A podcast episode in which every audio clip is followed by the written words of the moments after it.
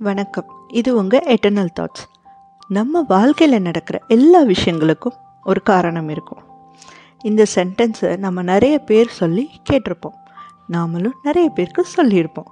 நம்ம வாழ்க்கையில் தோல்வி அடையும் போதோ நம்மளை விட்டுட்டு ஒரு பொருள் போகும்போதோ இந்த சென்டென்ஸை நம்ம கண்டிப்பாக க்ராஸ் பண்ணியிருப்போம்.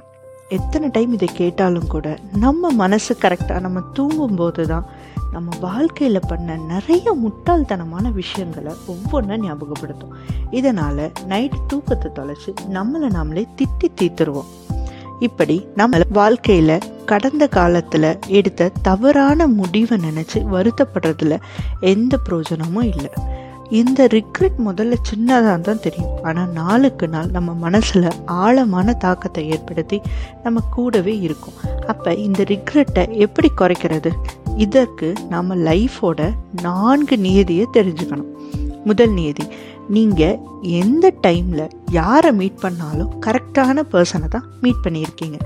நாம் பிறக்கும் போதே அப்பா அம்மா நம்மளோட சொந்தக்காரங்க ஃப்ரெண்ட்ஸ் இப்படி எல்லாருமே தீர்மானிக்கப்பட்டவங்க தான். நாம் காரணம் இல்லாமல் யாரையுமே மீட் பண்ணுறதில்ல அவங்க நமக்கு கற்றுத்தர பாடம் எல்லாம் நம்மளை பக்குவப்படுத்துறதுக்கு தான்.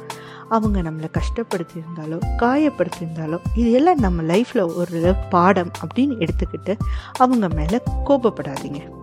இரண்டாவது நீதி எது நடந்ததோ அதை தவிர வேறு எதுவுமே நடக்க வாய்ப்பில்லை. இதை பண்ணியிருந்தா நாம் இதை விட வாழ்க்கையில் பெஸ்ட்டாக இருந்திருக்கலாம்.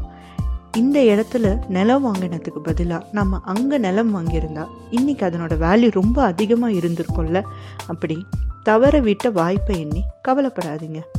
இக்கரைக்கு அக்கறை பச்சையாக தெரிவது எல்லோருக்கும் இயல்பான விஷயம்தான்.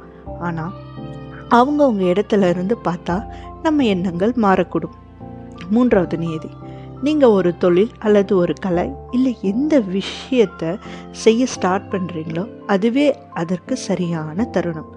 இருபது வயசில் தொழில் தொடங்கி கோடீஸ்வரர் ஆனவங்க இருக்கிற இந்த சொசைட்டிலேயே தான் அறுபது வயசில் சாதிக்கிறவங்களும் இருக்காங்க.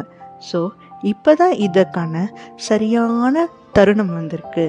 சான்ஸ் கிடைச்சிருக்குன்னு நம்பிக்கையோட உங்கள் முயற்சியை ஆரம்பிங்க. நான்காவது நியதி. முடிந்தது முடிந்தது தான் நம்ம விரும்புகிற மாதிரி ஒரு செயல் நம்ம வாழ்க்கையில் முடியலன்னா அதற்கு வருத்தப்படாதீங்க. ஏன்னா யாராலையும் அவங்க வாழ்க்கையோட கடந்த காலத்தை திருப்பவே முடியாது. இந்த வாழ்க்கையின் ஒவ்வொரு நொடியும் உங்களுக்கானது. ரசித்து வாழுங்க. நன்றி. இப்படிக்கு உங்கள் சார்விகா